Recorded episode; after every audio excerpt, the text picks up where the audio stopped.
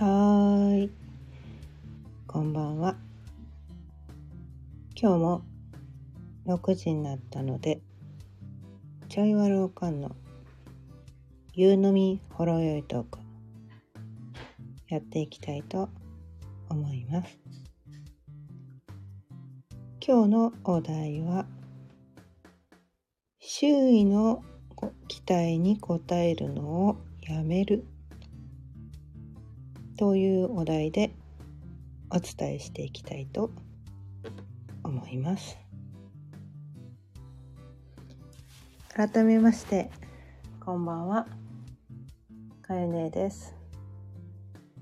毎日夕方6時からだいたい30分ぐらいその日のテーマを決めて気づきのヒントをお伝えしています。でね今日のお題。周囲の期待に応えるのをやめるというお題についてなんですけど。これ結構難しいんですよね、めちゃめちゃ難しいんですよ。これ多分こうね物心ついた時からこう私たちのね人間にね染みついてる。呪いだから。もう多分ねもうね赤ちゃん時代から赤ちゃん時代から多分染みついてる。呪いなんですよね。うん、もう物心つく前からついてる呪いだから。この呪いから抜け出すこの呪いを解くのはかなり難しいです 私も全然この呪いから解けてないって自覚はあります でもねこの呪いから目が覚めるののがすごく大事なのかなと思ってて。うん、今日はこのお題にしてみたんだけど すごい難しいお題ね。そう。そうなんですよ。このまあままずはこのね親なんですよね。親。物心ついた頃自分に期待している人物といえばまあ親なんですよね。うん、こういうふうに育ってほしいみたいな。なんかそういう思いを毎日毎日ね一日24時間受けて育っちゃうわけだからなんかそうならなきゃいけないんじゃないかっていう強烈な呪いにかかってるわけなんですよね。しかもこうまあ今は今はね大人になった今は置いといてねその物心つく前とか物心ついた後も子供時代っていうのは大体の人っていうのが親のことが大好きなんですよね。うん、大人になっても大好きな人は大好きだと思います。うん、で結局ねなんかこう表面的には憎んでるとかね恨んでるとかね大嫌いとか言っていても根本的なところではやっぱり親は大好きだったりするんですよね。でなんとかこの親に喜んでほしい、ね、親を喜ばせたい親に認められたいほとんど全ての人がねそう思ってるんじゃないかなって思うんですよね。まあそうじゃない人もいてもいいんですよ。うん、そうじゃない人を否定するつもりは一切ないんだけど、うん、それでもいいんだけどでもほとんどの人がそういう人が多いんじゃないかなと思って、うん、親ってやっぱりね自分の命を授けてくれた人だから、ね、で自分をこうなんていうのかな毎日こう世話を焼いて生かしてくれた人だからどこかその親の恩に報いなくてはいけないみたいなね。なんかそういう呪いにかかっていたりとか、まあ、そういう人って優しい人なんですよね結局。優しいんですよ。人に喜んでほしい、ね、自分の大切な人には笑っていてほしい喜ばせたいそういう根本的に優しい人愛にあふれた人がこの呪いにかかりやすいんですよ。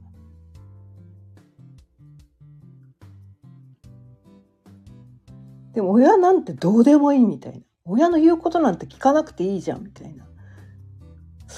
そそういう人に伝えてません私は。そういう人には全く伝えてないんで。もうここで聞くのストップしていただいていいんですけど。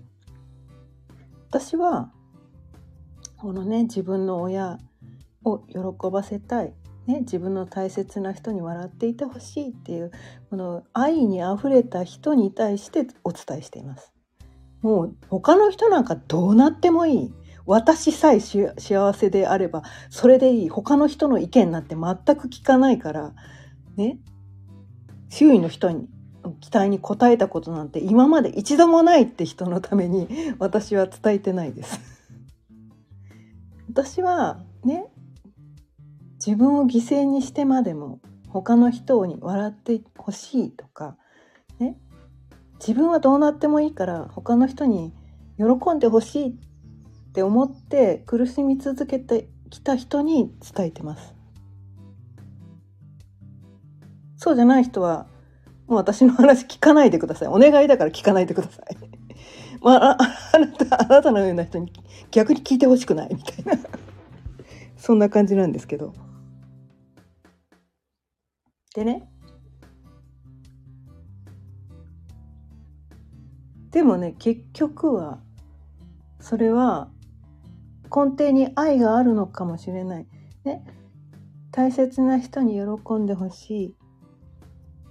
笑っていてほしい。って言ってそのね周りの人まあ親ですよね大抵は。親の期待に応えようと。頑張ってきたかもしれない。それは親じゃないかもしれない。パートナーとかね。うん。あとはこう職場の人とかなんかこう仲間とか。まあいろんな人なのかもしれない。親とは限らないけどね、うん、でも根本的には多分愛があると思うんですよ。その人たちに喜んでほしいからでうん、その人を喜ばせたいからなんとかその人たちの期待に応えなきゃって言って今まで頑張ってきたかもしれない。でこれをねやってきてた人あ新朝さんこんばんは今日も聞いてくださってありがとうございます。これをねやりがちな人のねこうね年代っていうのがあるんですよ。年代ね。それが1957年から1971年生まれの人この人たちがそれをやりがちなんですよ。まあ、他の人もそういう人いっぱいいるかもしれないけど特にこの1957年から1971年生まれの人っていうのはもうそれをやらなくてはいけないっていう呪いがすごくすごく他の年代の人たちよりもとても強い人たちだと。いろんな人の話を聞く中ですごい感じてて。もうその呪いがねめちゃめちゃ強い強かった人たち、うん、まあ私もそこなんだけど。私もその年代の人なんだけど、うん、でそうですね。その年代の人に一番伝えたいかな。うん、1957年から1971年生まれの人に一番伝えたいかもしれない。それ以外の年代の人はこの人何言ってんだろうとか 言ってるかもしれないけど、うん、えそそんなことする人いないじゃんみたいな。周囲の答えなんか期待になんか答えなくて自分の好きなように生きればいいじゃんって思ってる人もいるかもしれないけど。このね1957年から1971年生まれの人たちは周囲の期待に応えたい周囲の役に立ちたいっていう呪いが他の年代の人たちに比べてめちゃめちゃ強い人たちだったんですよ。だから私はねその人たちに今日はとてもとても伝えたいわけなんですけど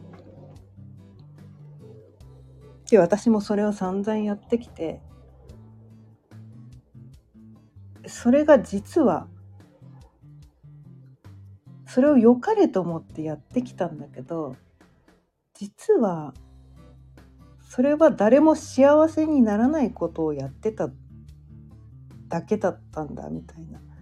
なんかそこに気づいて愕然としたんですよね。良かれと思ってやってたのに誰も幸せにしていなかったんだっていうかそれをやったことで逆にみんなを傷つけていたんだっていうことに気づいてしまってもう愕然としたんですよ。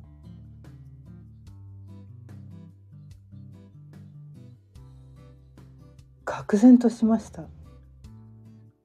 私はみんなに幸せになってほしかっただけだったのに。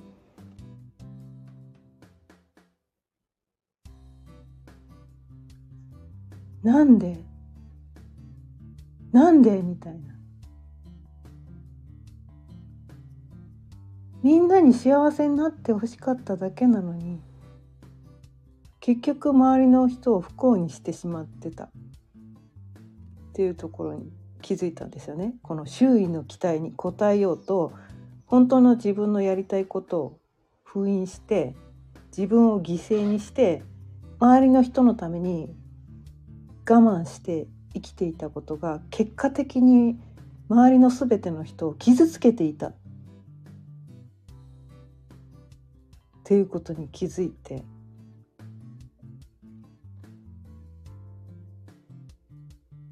でここ数日お伝えしてたるかもしれないけど結局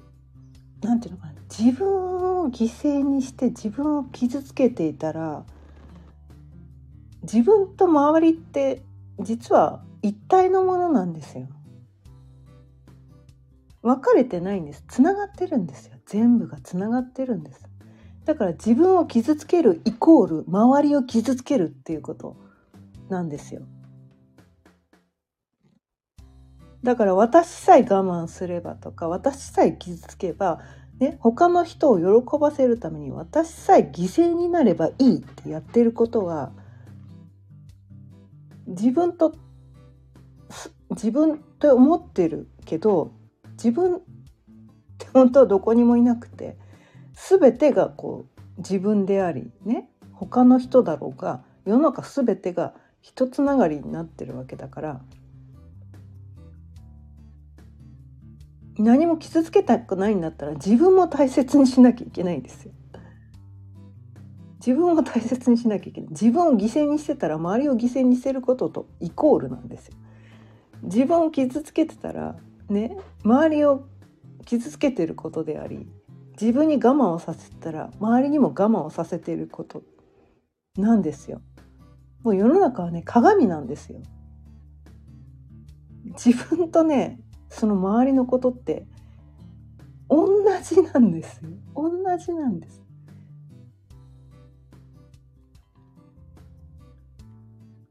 でもねなんかこうそうじゃないっていう風な教育を受けて私たちは育ってきたからね、自分は我慢して周りのためにね周りの人のために生きましょうみたいなそういう教育を受けてきたから勘違いしてるんだけどそれは呪いなんですね。呪いなんです。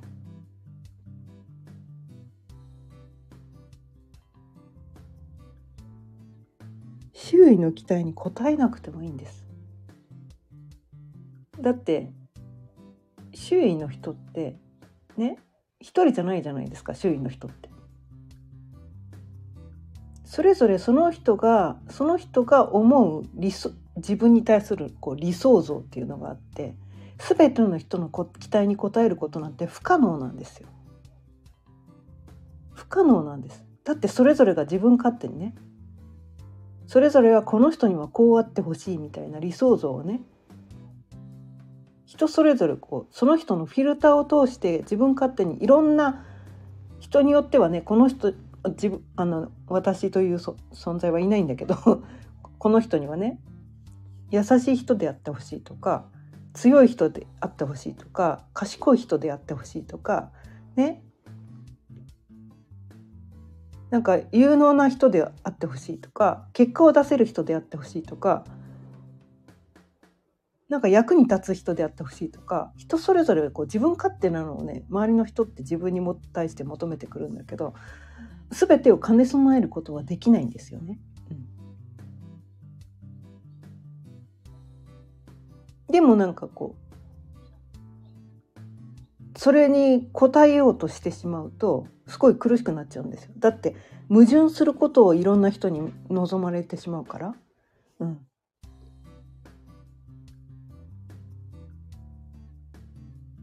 で他の人が自分のことをどう評価するかどう思うかどういう理想像を描くかなんてコントロールできないんですよ。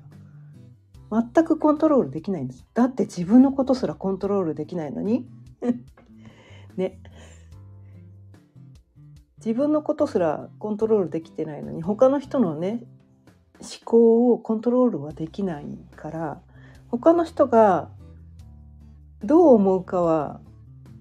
もうその人次第だからそこに対して思い悩む必要はないしその人が何を自分にこう期待してくるかっていうのにいちいち答えなくていいんですよ。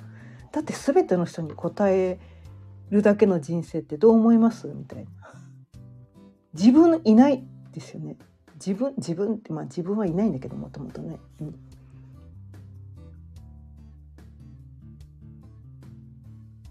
えそれやってて誰が幸せになるんだろう？みたいな。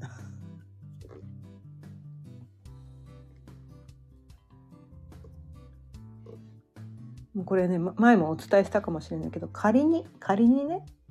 まあ、お子さんがいる方が一番いいかもしれない。我が子が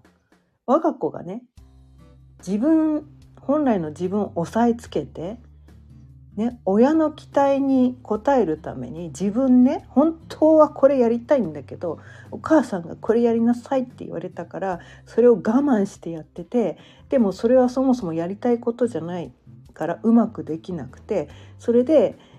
結果を出せなくてだってもともとやりたいことじゃないからねうまく結果に結びつかないよね。うん、それでこう何て言うのかなお母さんの期待に応えられない自分ってダメって自暴自棄になって自殺してしまったらどう思います？あなたそれで幸せなんですか？って話なんですよ。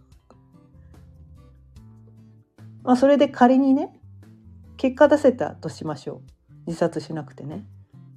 でも鬱になっちゃいますよね多分その人。だって本来の自分を押さえつけてやりたくもないことを一生懸命頑張ってやらされてね毎日毎日疲弊して生きているあなたそれで幸せなんですか？自分の理想を押し付けてね自分の理想を押し付けてあなたにはこうなってほしいのっていう期待を押し付けてでそれで死んだ魚のような目をして生きている。自分の子供を見てあなたそれで幸せなんですか？って話なんですよ。まあそれで幸せな人もいるかもしれないよね。あこの子は私の理想を叶えてくれた。ありがとうって思っちゃうのかもしれないけどもうそういう人は私の音声これから聞かないでください。お願いだからあなたの人には金輪際聞いてほしくないです。ってそんな感じなんですけど。私はそんなことは1ミリもしたくないんですよ。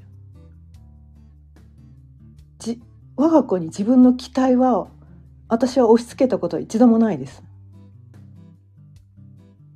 期待は全くしてないと言ったらそれはそれで悲しいと言われたんですけど 期待はいや期待はしてないけど信頼はしてるよって言ったらあだったらいいって言われたんですね。そう。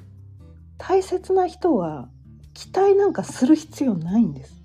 信頼さえすればね。全ての人が才能を与えられてね。全ての人がその人なりの道を生きていくようなのを自分で見つけていけるんです。その能力が全ての人に備わってるんです。だから期待する必要は一切ないんです。一切ないんです。信頼さえしてればいいんです。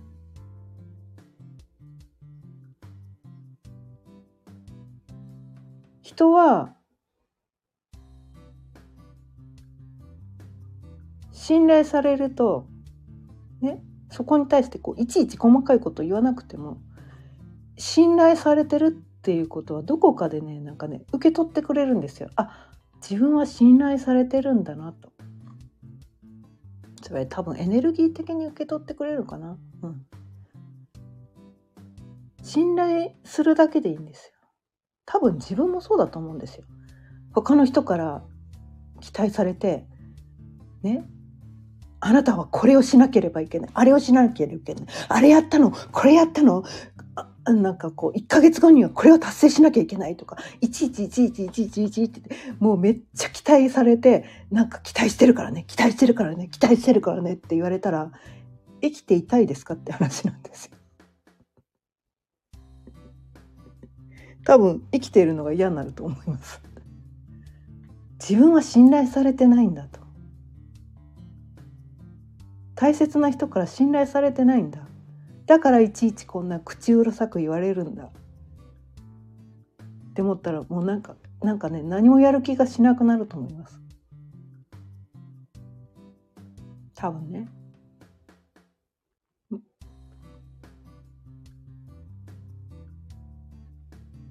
だそっちだから逆の立場を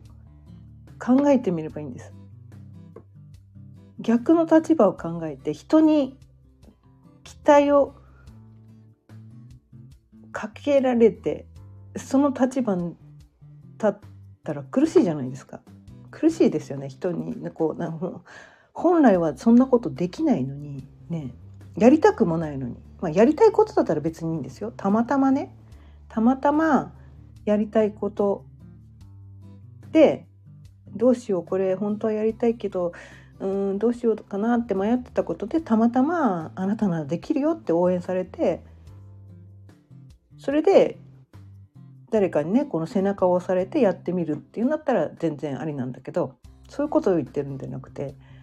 こう本当は自分やりたくないのに本当は自分にはそういうそんな素質は一切ないのにそれをやらなくてはいけないって自分が思い込んでねちっともやりたくないのにそれを期待されてるもんだから無理してやっていることって結構あったりしません？結構あったりしません、うん、で取り繕ってなんとかこうできるふりして頑張ってみるけどうまくいかないって。なんかそれやる必要ありますかって。それやる必要あるんですかって。あなたが大切な人がねあなたが大切に思っている人がその期待を押し付けてきたからあなたはその大切な人になんとかその人の期待に応えようって思うかもしれないけど結果的にそれは多分あんまりもともと得意なことじゃなかったりとか全然やりたくないことをやってたとしたら多分あなたはどんどん疲弊していってしまって、うん、こう生きているのが辛くなってしまう。多分苦しい毎日を送ることになると思うんですよ。それを見て喜んでるような人をあなたは本当に大切にし続けたいですかっていう話なんですよ。自分が苦しんでるのを見て喜んでる人を大切にする必要あるんですかっていう話なんですよ。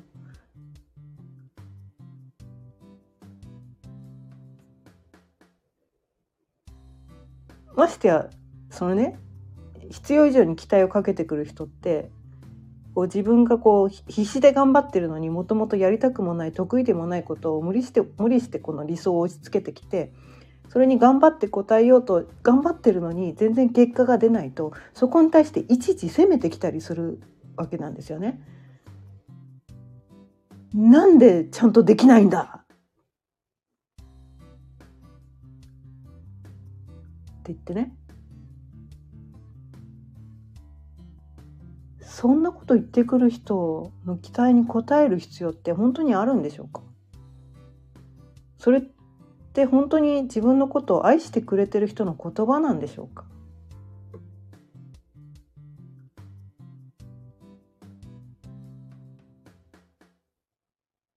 そこを一度よく考えてみた方がいいと思うんですよね。うん、本当に自分のことを愛してくれているならいい面にフォーカスしてね。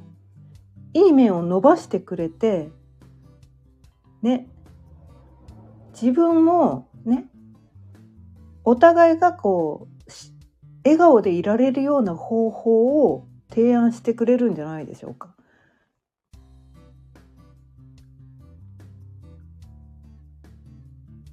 そうじゃないのかな？まあ人によってねいろんな考え方があるから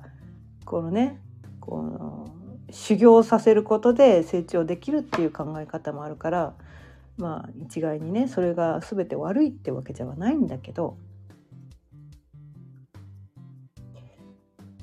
でもやっぱり生まれ持った個性を生かしてくれない、ね、生まれ持った個性を否定してそうじゃない人間になれって無理強いしてくるようなそういう人の期待に応える必要なんか1ミリも私はないと思ってて ないと思ってるんですね。うん、でそこにとらわれて苦しんで生きたいならそれでもいいですよ。うん、そのねやっぱり大切だからその人に何とかして答えたいって言ってねそういうこう幻想の中で生きていたいならそれもありなんですけど、うん、でも無理なものは無理なんです。できないものはできないんです。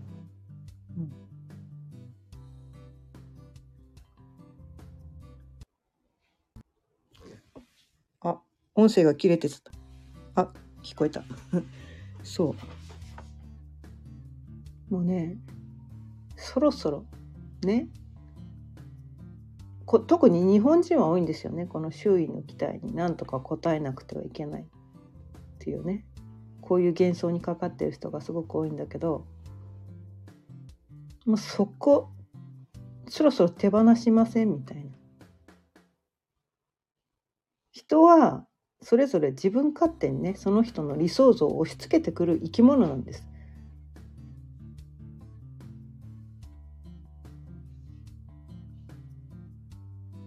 まずはそこをね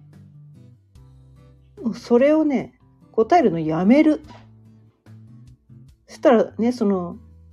期待してた人に嫌われるかもしれない。悪悪悪く言われるかもしれない。それが怖いそれが怖いからね。うん。その人がね自分から離れていっちゃうかもしれない。悪口言われるのが嫌だ。責められるのが嫌だ。からこうねその期待に応え続けなくてはって言ってそこから抜けられずにいる人もいるかもしれないけど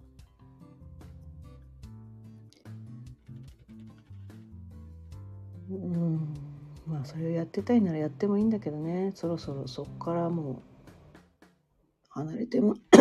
離れてもいいんじゃないのかなって思うんですよね。うん、そう勇気いるいると思うんですよそこから離れるのはね。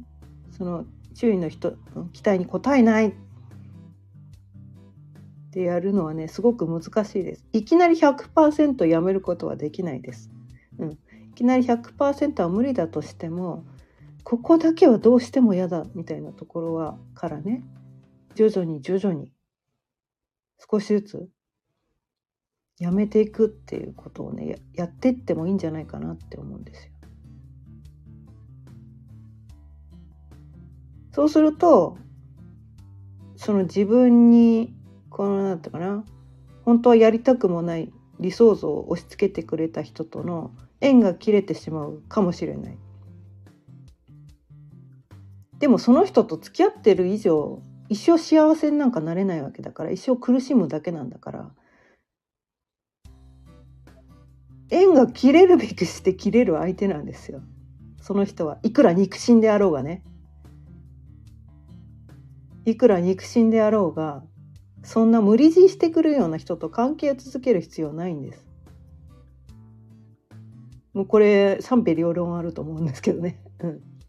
賛否両論あると思うんですけどでも一回なんかそんな人に自分に対してね無理強いをしてくる無理な理想像を押し付けてくる人とは一旦離れた方がいいです。離れてね離れてみて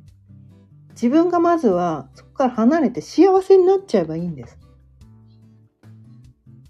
幸せになっちゃえばいいんです。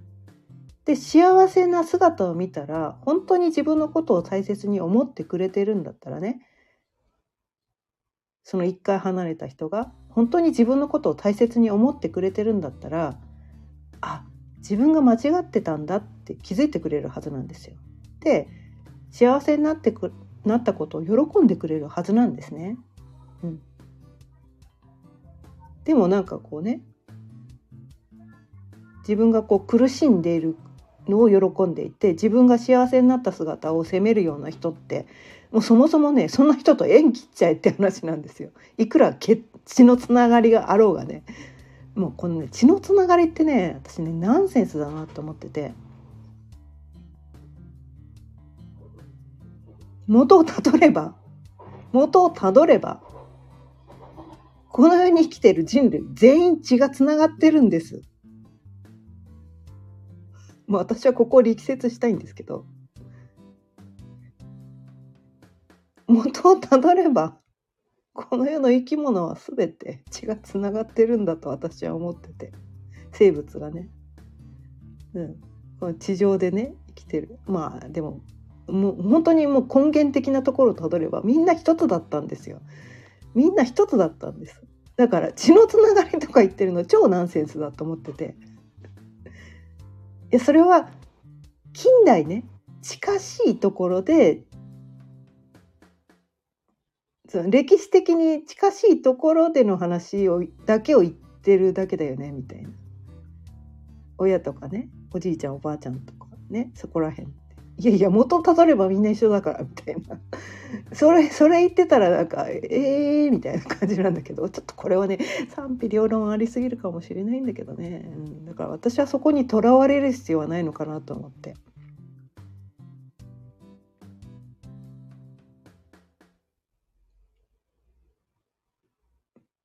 ぱりこうお互いの幸せを願える同士だけとつながればいいのかなみたいな。ね、自分さえ幸せになってね相手が不幸になっても私が幸せなんだからそれでいいじゃんっていうの人と一緒にいる必要ないくないですか？なくないですか？自分さえ良ければって人と付き合ってる必要あります？みたいな。そんな人と付き合ってる必要なくないですか？お互いの幸せを分かち合える人とだけ付き合えばいいじゃないですか。それはね？名字が同じとかね？親子とか兄弟とかいとことかもうそんな狭い世界の話もうする時代じゃないんじゃないかなってそろそろ思ってて私はね個人的に。もうそこにとらわれるのはそろそろおしまいにしていいのかな？っていうのが思うんです。だから周囲の期待に応えるっていうのをやめてね？信頼し合える者同士でつながっていけばいいんじゃないんですか？っていうのをね。自分にこう無理な理想像を押し付けて期待してるから期待してるから言ってなんか自分をこう不幸のどん底に陥れるような人人を大事にする必要はないんじゃないですかっていうそこをね今日はとってもお伝えしたくてこのテーマでお伝えしてみました。ちょっとこれはねあの聞いてくださった人にとってそれぞれねこう賛否両論ある考え方だと思うんですけどうんまあそれは皆さんがどう受け止めてくださるか分かんないですけどちょっとこれはねあのある人のお話を聞いて確かにって私が思ったことをシェアさせていただきました。ということでね今日も30分過ぎたのでそろそろ終わりにしたいと思います。今日は